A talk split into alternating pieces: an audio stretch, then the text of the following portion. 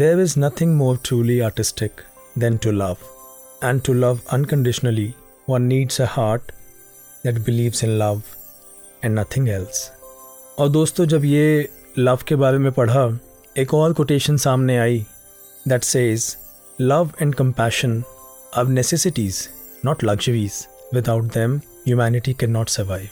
और जब सोचता हूँ प्यार के बारे में, सहनशीलता, विशालता, क्षमाशीलता, अपनत्व, एकत्व, तो जो रूप सामने आता है, जो तस्वीर बनती है, वो है बाबा हरदेव सिंह जी महाराज की, जिन्हें हम मानवता का मसीहा भी कहते हैं और जिन्हें माता सविंदर जी ने कहा that Baba ji was love personified. वो प्यार न केवल लाया था, वो प्यार ही बनकर आया था. मोहब्बत बन जिया खुद वो और इश्क ही हमें सिखाया था. बिना थके ही चलता रहा वो,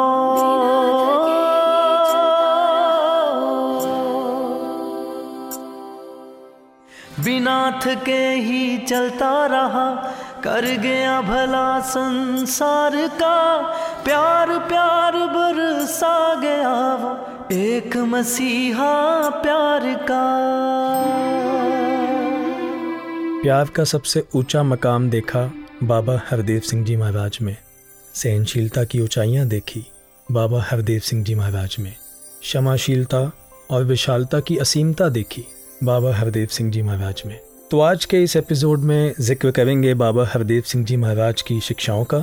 मैं हूं आपका साथी पंकज. नमस्कार. धन निरंकार. कहाँ से शुरू करूं?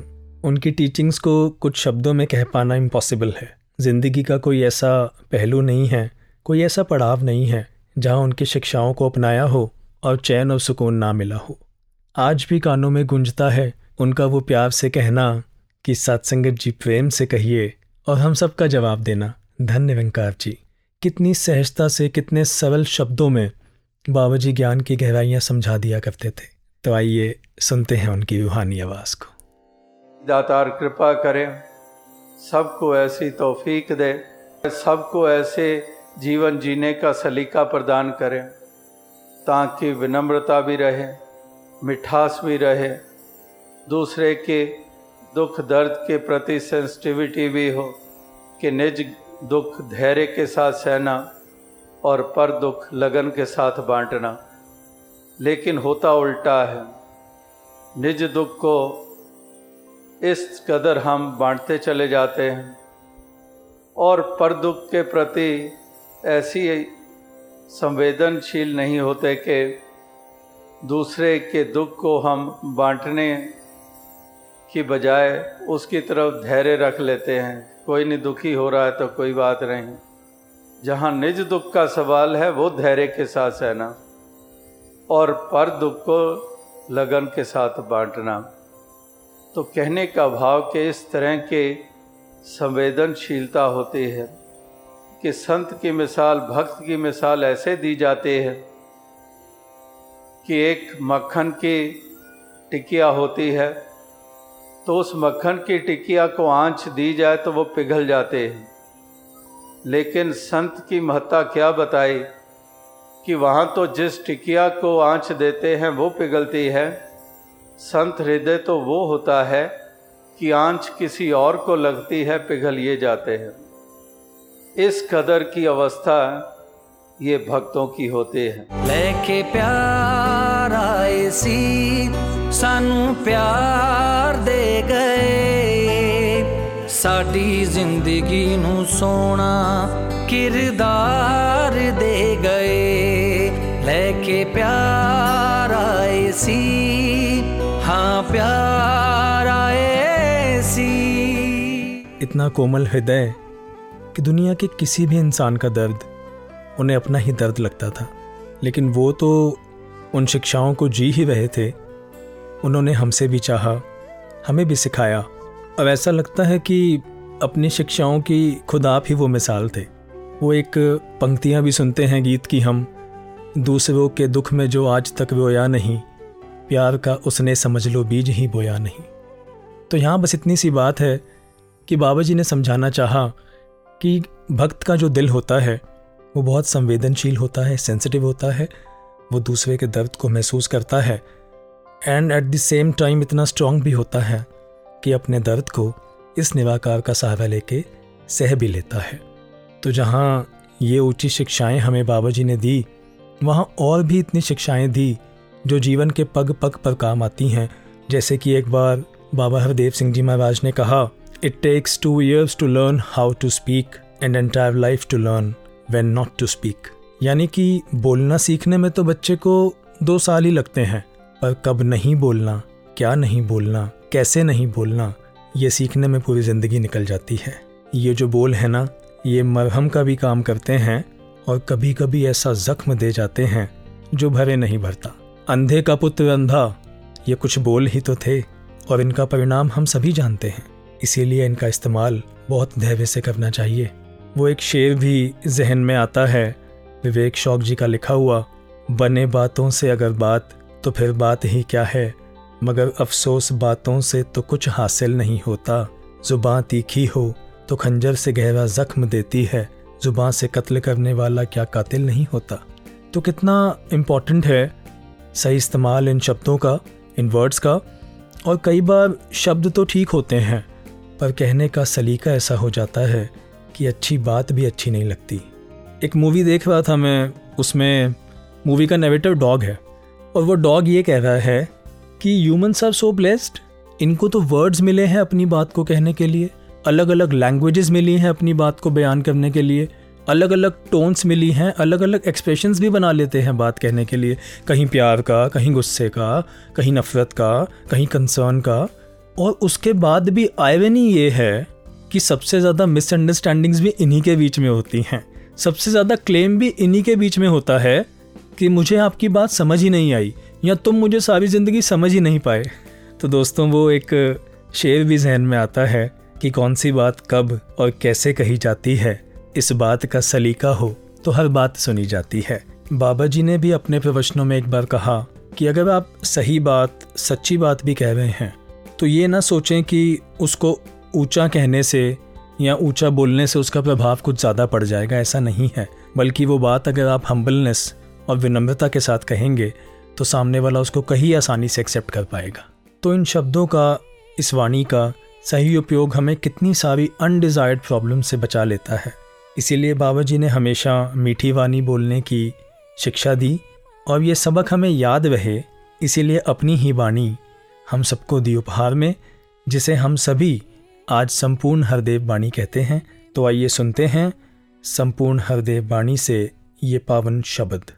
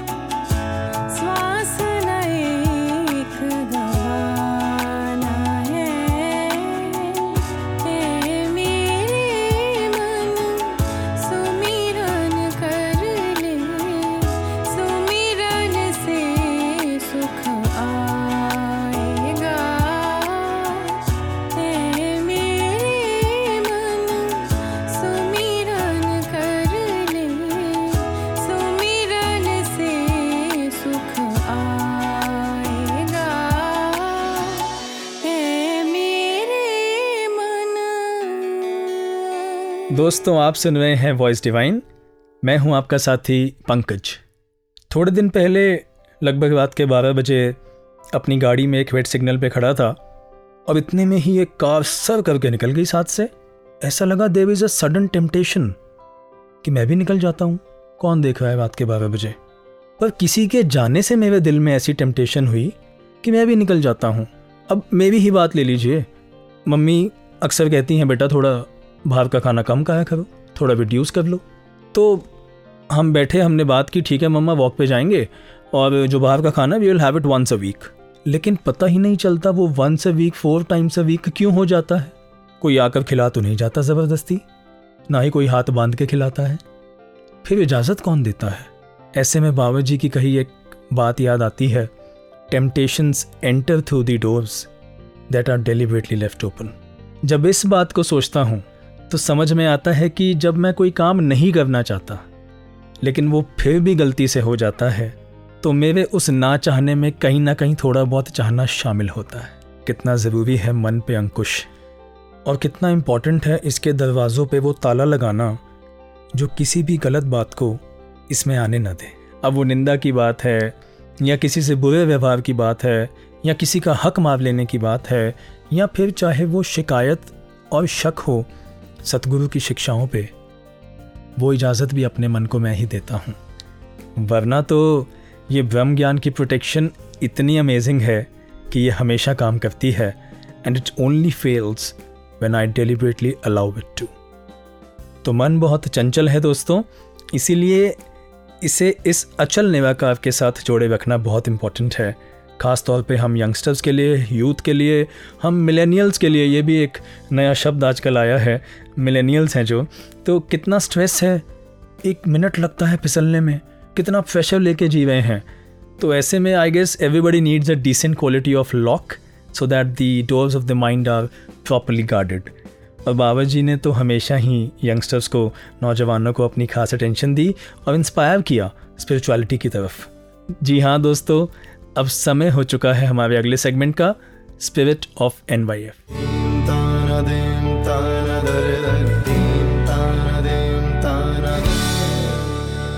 लो आ गया छे, एक और गीटी खुल गई। बेकार है लूडो, मेरा तुझे आता ही नहीं है। क्या इतना शोर मचा रखा है? अरे ये ये धुआं कहाँ से आ रहा है? भाई रेज्यूम है ये, तो इसे क्यों जला रहे हो? मैं नहीं, ये कंपनी वाले जला रहे हैं। मतलब क्या कहूँ भैया, इतना कुछ पढ़ के जाओ फिर भी पता नहीं कहाँ से क्या क्या पूछ लेते हैं। छह इंटरव्यू दे चुका हूँ अब तक और हर बार वही रिजेक्शन। क्या इतना डिफिकल्ट है? मैं एक काम करता हूँ, अभी से इंटरव्यू की तैयारी शुरू कर देता हूँ।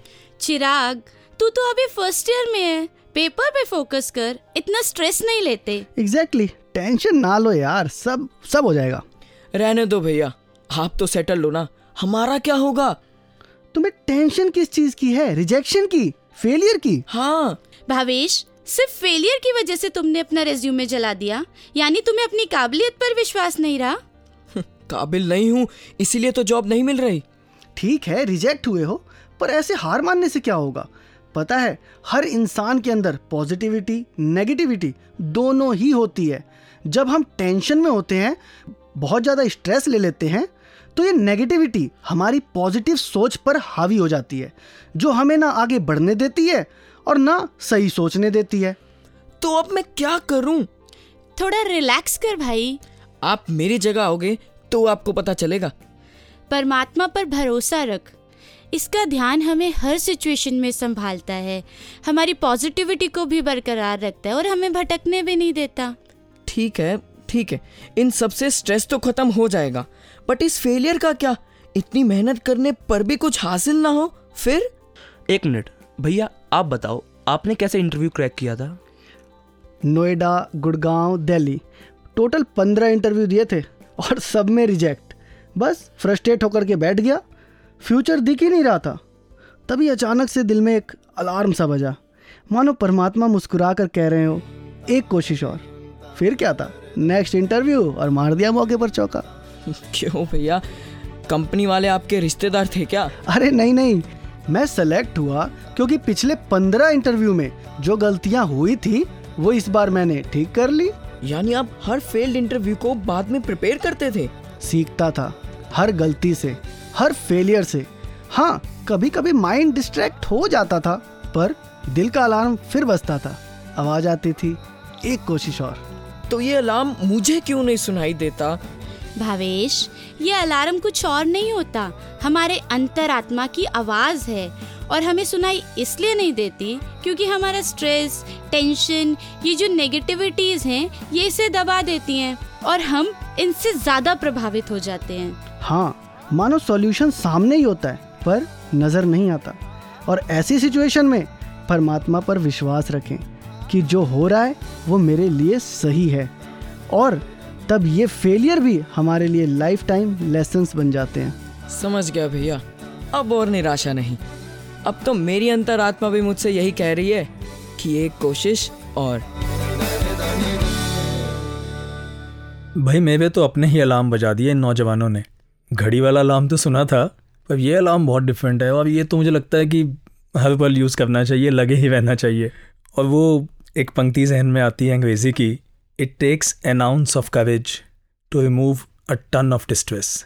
थोड़ी सी हिम्मत, इस परमात्मा का आसरा, सदगुरु की शिक्षाओं का आसरा, और स्ट्रेस गायब होता चला जाता है। तो ये हिम्मत जुटानी पड़ती है, और ये हिम्मत जुटाने के लिए उसका सोर्स पता होना चाहिए, उसका स्रोत पता होना चाहिए, और वो है सदगुरु की शिक्षाएं। तो दोस्तों, हम भी जुड़ते हैं शिक्षाओं से एक अलग तरीके से। आइए सुनते हैं ये मधुर गीत। इश्के खुदा, इश्के खुदा, इश्के खुदा, इश्के खुदा, तू ही तू,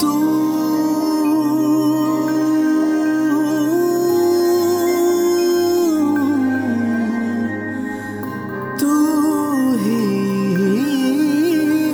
तू। बंद पलकों से देखूं मैं चेहरा तेरा, हाँ है इनायत तेरी, तेरी है दुआ, तेरे बिन अब जाऊं कहाँ, तू ही रब मेरा, तू ही खुदा।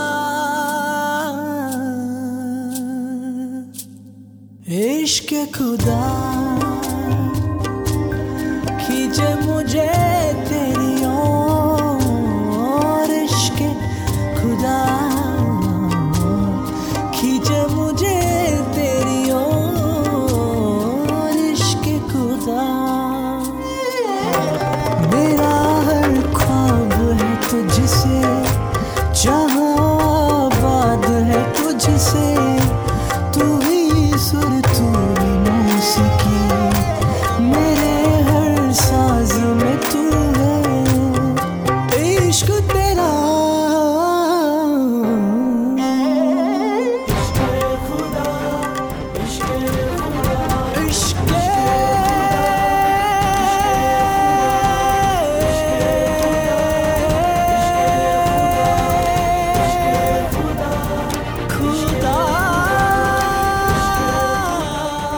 दोस्तों, आप सुन रहे हैं वॉइस डिवाइन।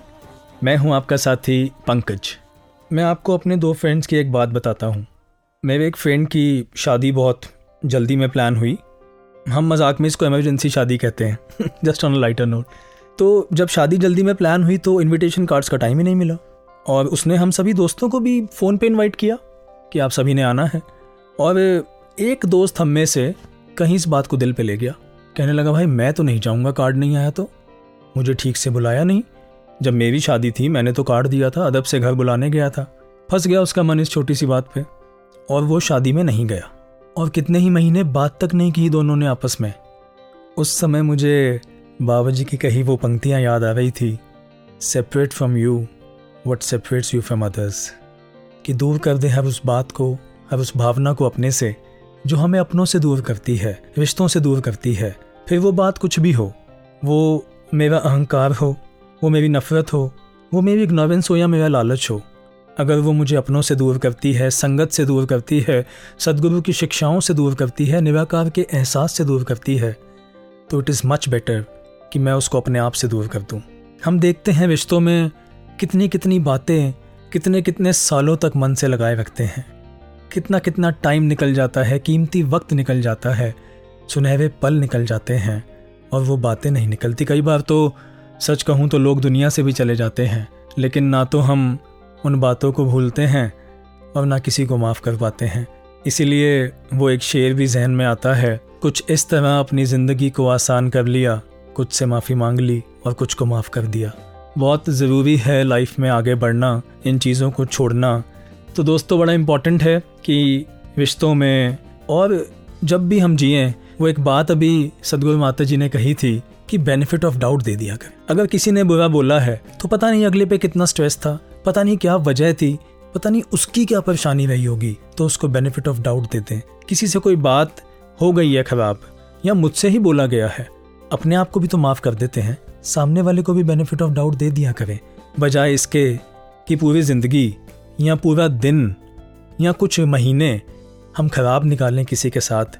बेहतर है कि उस पल को भुला के हम आगे बढ़ें, और आगे बढ़ें बिना किसी रिग्रेट्स के, बिना किसी शिकायतों के। तो जहां हम बात कर रहे हैं सेपरेट करने की अपने आप से उन चीज़ों को जो हमें दूसरों से अलग करती हैं, it is so very important to separate from us the doubts that keep putting questions in our minds.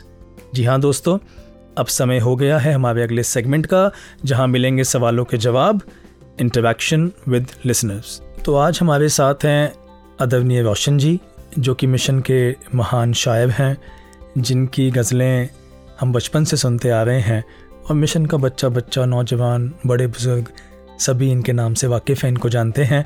Roshan ji, आपका स्वागत है वॉइस डिवाइन स्टूडियो में। धन निरंकार जी। धन निरंकार जी, थैंक यू पंकज जी। तो आज का हमारा जो पहला सवाल है कि जब भी हम किसी बात को सहते हैं या कुछ ऐसा होता है जहाँ हमें लगता है कि हमें टॉर्चर किया जा रहा है या दबाया जा रहा है या एक्सप्लॉइट किया जाता है, तो वहाँ हम ही से क्यों कहा जाता है कि तुम सहो, तुम बड़े हो तुम सह लो, तुम छोटे हो तुम सह लो, ऐसा क्यों कहा जाता है? और कब तक सहें और क्यों सहें? और क्या सहना ठीक है, क्या जवाब देना ठीक नहीं है? तो ये इनका सवाल है जी।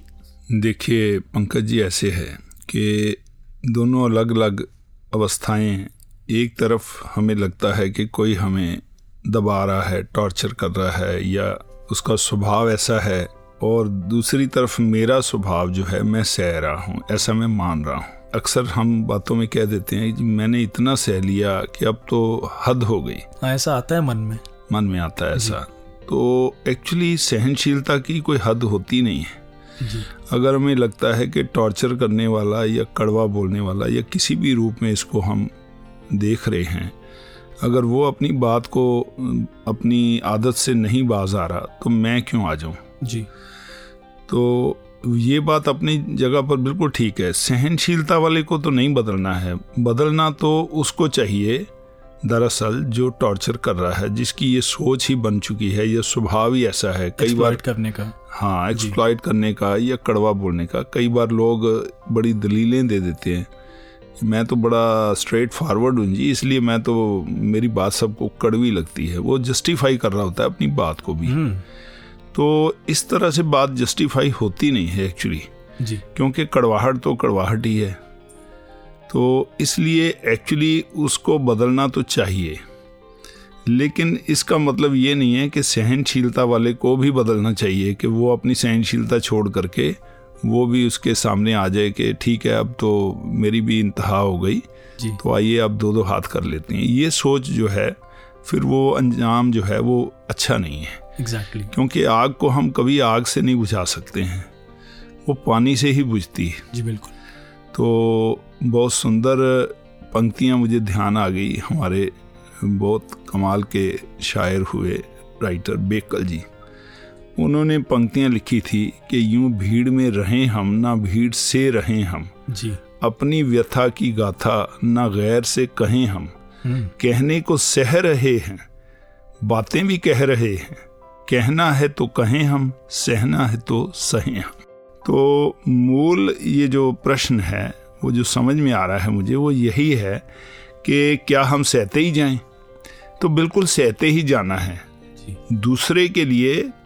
ये नहीं है कि उसको नहीं ठीक होना है, उसके लिए जो बड़े हैं उनका फ़र्ज़ बनता है कि उसको समझाएं, उसको ठीक करें। अगर किसी का स्वभाव ऐसा है कि सहनशीलता वाले को अपनी सहनशीलता त्यागनी नहीं है, क्योंकि ये बहुत बड़ा गुण है। जी जी।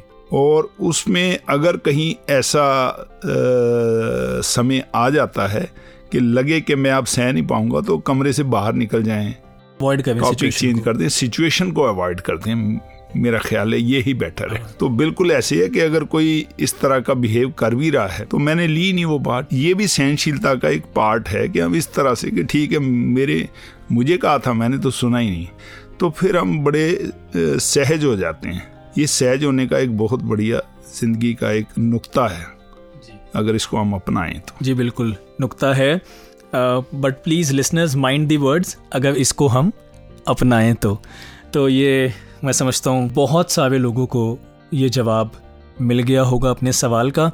और हमारा जो आज का दूसरा सवाल है, यूँ तो ये सवालों के जवाब का ही सेक्शन है जी, इंटरेक्शन विद लिसनर्स, पर सवाल भी ये है कि वो डाउट्स जो सवाल पैदा करते हैं, वो सीड्स हैं जो डाउट्स की, जिनकी वजह से सवाल पैदा होते हैं, ये ख़त्म नहीं हो सकती, क्यों बार बार ये पनपते हैं, कैसे इनको ख़त्म किया जा सकता है? पंकज जी, मन में चौबीस घंटे कुछ ना कुछ सवाल जवाब चलते रहते हैं। ये विचारों का ना ऐसा मुजस्मा है ये मन हमारा जी। मन में सवाल उठेंगे, इसमें कुछ ना कुछ चलता रहेगा जी। अगर आप ज्ञान के साथ जुड़े हैं तो आपके मन के अंदर कोई सवाल कभी उठता भी है तो तुरंत उसका जवाब नंकार से आ जाता है जी। अगर किसी भी महापुरुष के, किसी भी नौजवान के मन में ऐसे भाव उठते हैं तो अगर वो रेगुलर संगत करता रहेगा तो शहंशाह बाबा अवतार सिंह जी महाराज कहते थे, आपके मन में कोई भी सवाल हो आप लेकर संगत में आ जाओ, बैठ जाओ, आपके सवाल का उत्तर रंकार देगा किसी भी माध्यम से, बहन बोले, बच्चा बोले, बुजुर्ग बोले, स्टेज से आए या किसी दूसरे रूप से आए, लेकिन आपके सवाल का जवाब आएगा। और जहाँ फिजिकली सत्संग गए हैं वहाँ मन करके भी उपस्थित हूँ। हाँ बिल्कुल। दरअसल देखिए, इसमें समाज के ऐसे बहुत से अंग हैं जिनको आध्यात्म के साथ जुड़ने का समय नहीं मिलता है, या कई बार वो जुड़ना चाहते नहीं हैं जी। कई बार जुड़ना चाहते हैं तो उन्हें सही ट्रैक नज़र नहीं आता है। कई आयाम हैं इसके। एग्जैक्टली। और अध्यात्म में आने से एक बहुत बड़ा ज़िंदगी में अंतर आता है इंसान के। अध्यात्म की ढाल हाथ में आ जाए तो इंसान फिर ये जो इस प्रकार के जो विकार हैं जो मन को घायल करने की कोशिश करते हैं उनसे इंसान बच जाता है। तो इसीलिए युगों युगों से एक ही थ्योरी रही है। आप देखो कि दुनिया में इतने बड़े बड़े राजा महाराजा हुए, लेकिन जब भी कभी दुनिया में जीवन जीने की कला की बात आएगी तो उसमें अध्यात्म को आगे लाया जाएगा, क्योंकि ये अगर इंसान को समझ में आ जाए तो फिर उसके सवाल ख़त्म हो जाते हैं, यानी सवाल उठेंगे साथ ही जवाब आ जाता है जी। बिल्कुल। तो रोशन जी, आपने बहुत ही विस्तार से, मैं समझता हूँ, ये क्वेश्चंस के आंसर्स दिए हैं और लिसनर्स को तो मिल ही गए हैं। मुझे लग रहा है मेरा भी कितना फ़ायदा यहाँ स्टूडियो में बैठ के आपके साथ हो रहा है। तो दिल से आपका बहुत बहुत शुक्रिया, आप आए, आपने इन सवालों का जवाब दिया। आपका शुक्रिया बहुत बहुत। थैंक यू जी। धन्यकार जी। धन्यकार जी। आगे बढ़ने से पहले आइए लेते हैं एक छोटा सा ब्रेक। बहत्तरवें वार्षिक निरंकारी संत समागम का आगाज हो चुका है। सतगुरु माता सुदीक्षा जी महाराज के पावन कर कमलों से छह अक्टूबर को समागम की सेवाओं का विधिवत रूप से उद्घाटन हुआ। तत्पश्चात संत निरंकारी आध्यात्मिक स्थल जीटी रोड समालखा में देश के कोने कोने से श्रद्धालु भक्त इस महायज्ञ में अपनी सेवा की आहुति डालने हेतु निरंतर पहुंच रहे हैं। आइए हम भी समागम सेवा में मानवता का हाथ बटाएं। सतगुरु जी सीते खुश हुंदा ए उसनु ए सेवा दिंदा ए। खुश किस्मत ने जिन्ना हिस्से, खुश किस्मत ने जिन्ना हिस्से सेवाओं दी है।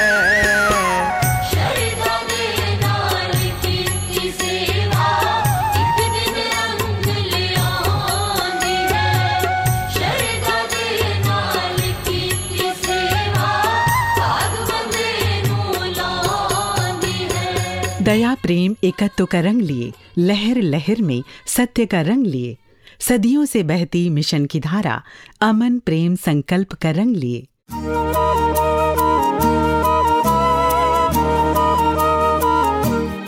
बीतते गए साल दर साल, अब हुए मिशन के नब्बे साल।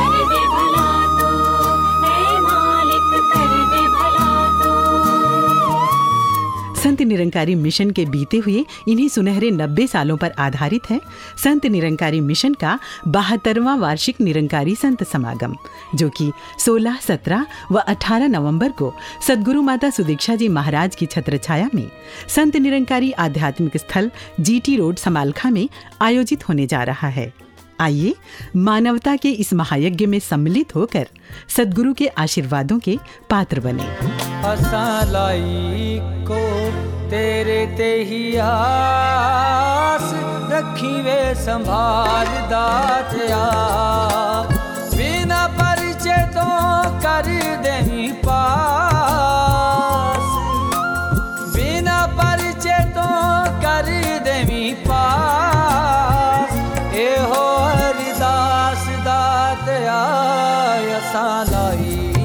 को तेरे ते ही आस। बाबा जी की शिक्षाओं का जिक्र कर रहे हैं और अक्टूबर के महीने में वैलेंटाइन डे याद आ रहा है। वो तो फरवरी में होता है, पर स्वतः ही बाबा जी की वो विचार याद आ गई जब बाबा जी ने वैलेंटाइन डे के दिन ही वो प्रोग्राम था और वैलेंटाइन डे का रेफरेंस देते हुए कहा कि हमने वैलेंटाइन भी होना है, यानी कि हर चीज़ के लिए वैलेंटाइन होना है।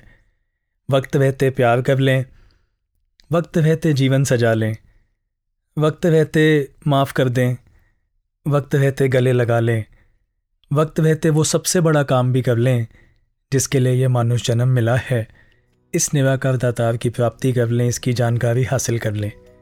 तो बाबा जी के अपने तरीके थे समझाने के, था वैलेंटाइन डे और हम सभी के लिए उसको बना दिया वेल इन टाइम डे, कि भक्त गुरसिख इतना चेतन होता है कि वो समझता है कितनी कीमत है समय की। समय थोड़ा है, ना जाने कब कौन सा साथी छूट जाए, तो वक्त रहते ही वो हर प्रकार की जिम्मेदारी का, जो भी जिम्मेदारी उसकी है, मैं सिर्फ दुनियावी जिम्मेदारियों का जिक्र नहीं कर रहा, मैं कह रहा हूँ जिम्मेदारी के एक इंसान के रूप में जो भी मिली है उसको वैलेंटाइन अचीव कर लें, इससे बेहतर क्या हो सकता है। तो खुल के जिएं, जी भर जिएं। मैं भी इन थॉट्स को थोड़ा और दिल में बसा लेता हूँ। मिलते हैं एक छोटे से गीत के बाद। तेरा मिशन बढ़ता रहे हर देव सतगुरु, तेरा मिशन बढ़ता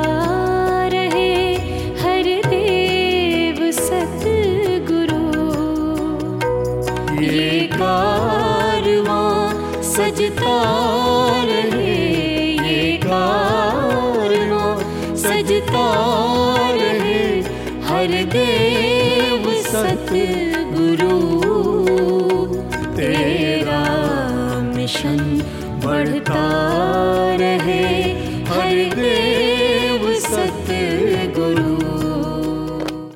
विंस्टन चर्चिल, जो कि उन्नीस सौ चालीस से लेके उन्नीस सौ पैंतालीस तक यूनाइटेड किंगडम के प्राइम मिनिस्टर रहे, एक बार एक मेंटल हॉस्पिटल में गए और उसका राउंड लगा रहे थे। जब उन्हें वो हॉस्पिटल दिखाया जा रहा था तो उन्होंने देखा एक पेशेंट जो जिसकी दिमागी हालत ठीक नहीं थी, जिसे हम कह देते हैं कि मानसिक रूप से विकसित नहीं है। तो जब उसको पूछा गया कि भाई तुम क्या लिख रहे हो, तो वो कहने लगा कि मैं एक चिट्ठी लिख रहा हूँ। तो वो आगे से पूछते हैं भाई किसको लिख रहे हो, कहने लगा खुद को। उन्होंने आश्चर्य से कहा खुद को, खुद को कौन चिट्ठी लिखता है भाई, और लिख रहे हो तो बताओ क्या लिख रहे हो। तो वो आगे से कहता है कि मुझे क्या पता, आज तो इसे लिखा जा रहा है, अभी तो ये पोस्ट होगी और फिर कहीं भविष्य में जाके मुझे मिलेगी, तब पता चलेगा कि आज मैंने क्या लिखा है। तो दोस्तों, इसका सार यही निकल के आया कि आज हम जो भी कर रहे हैं वो चिट्ठी लिख रहे हैं अपने आप को भविष्य के लिए। तो उस कहानी का मैसेज यही था कि ऐसी कोई भी चिट्ठी ना लिखें जो भविष्य में हमसे खुद ही पढ़ी ना जाए, ऐसा कोई काम ना करें जिसका परिणाम कल सामने आए तो हमसे सहा ना जाए। दोस्तों, हम इतना कुछ सुन रहे हैं, पढ़ रहे हैं, लेकिन इस सब का लाभ तभी है अगर इसको हम जीवन में क्रियात्मक रूप दे पाए, और वो तभी संभव है जब हम इन बातों का और इन भावों का करेंगे मंथन।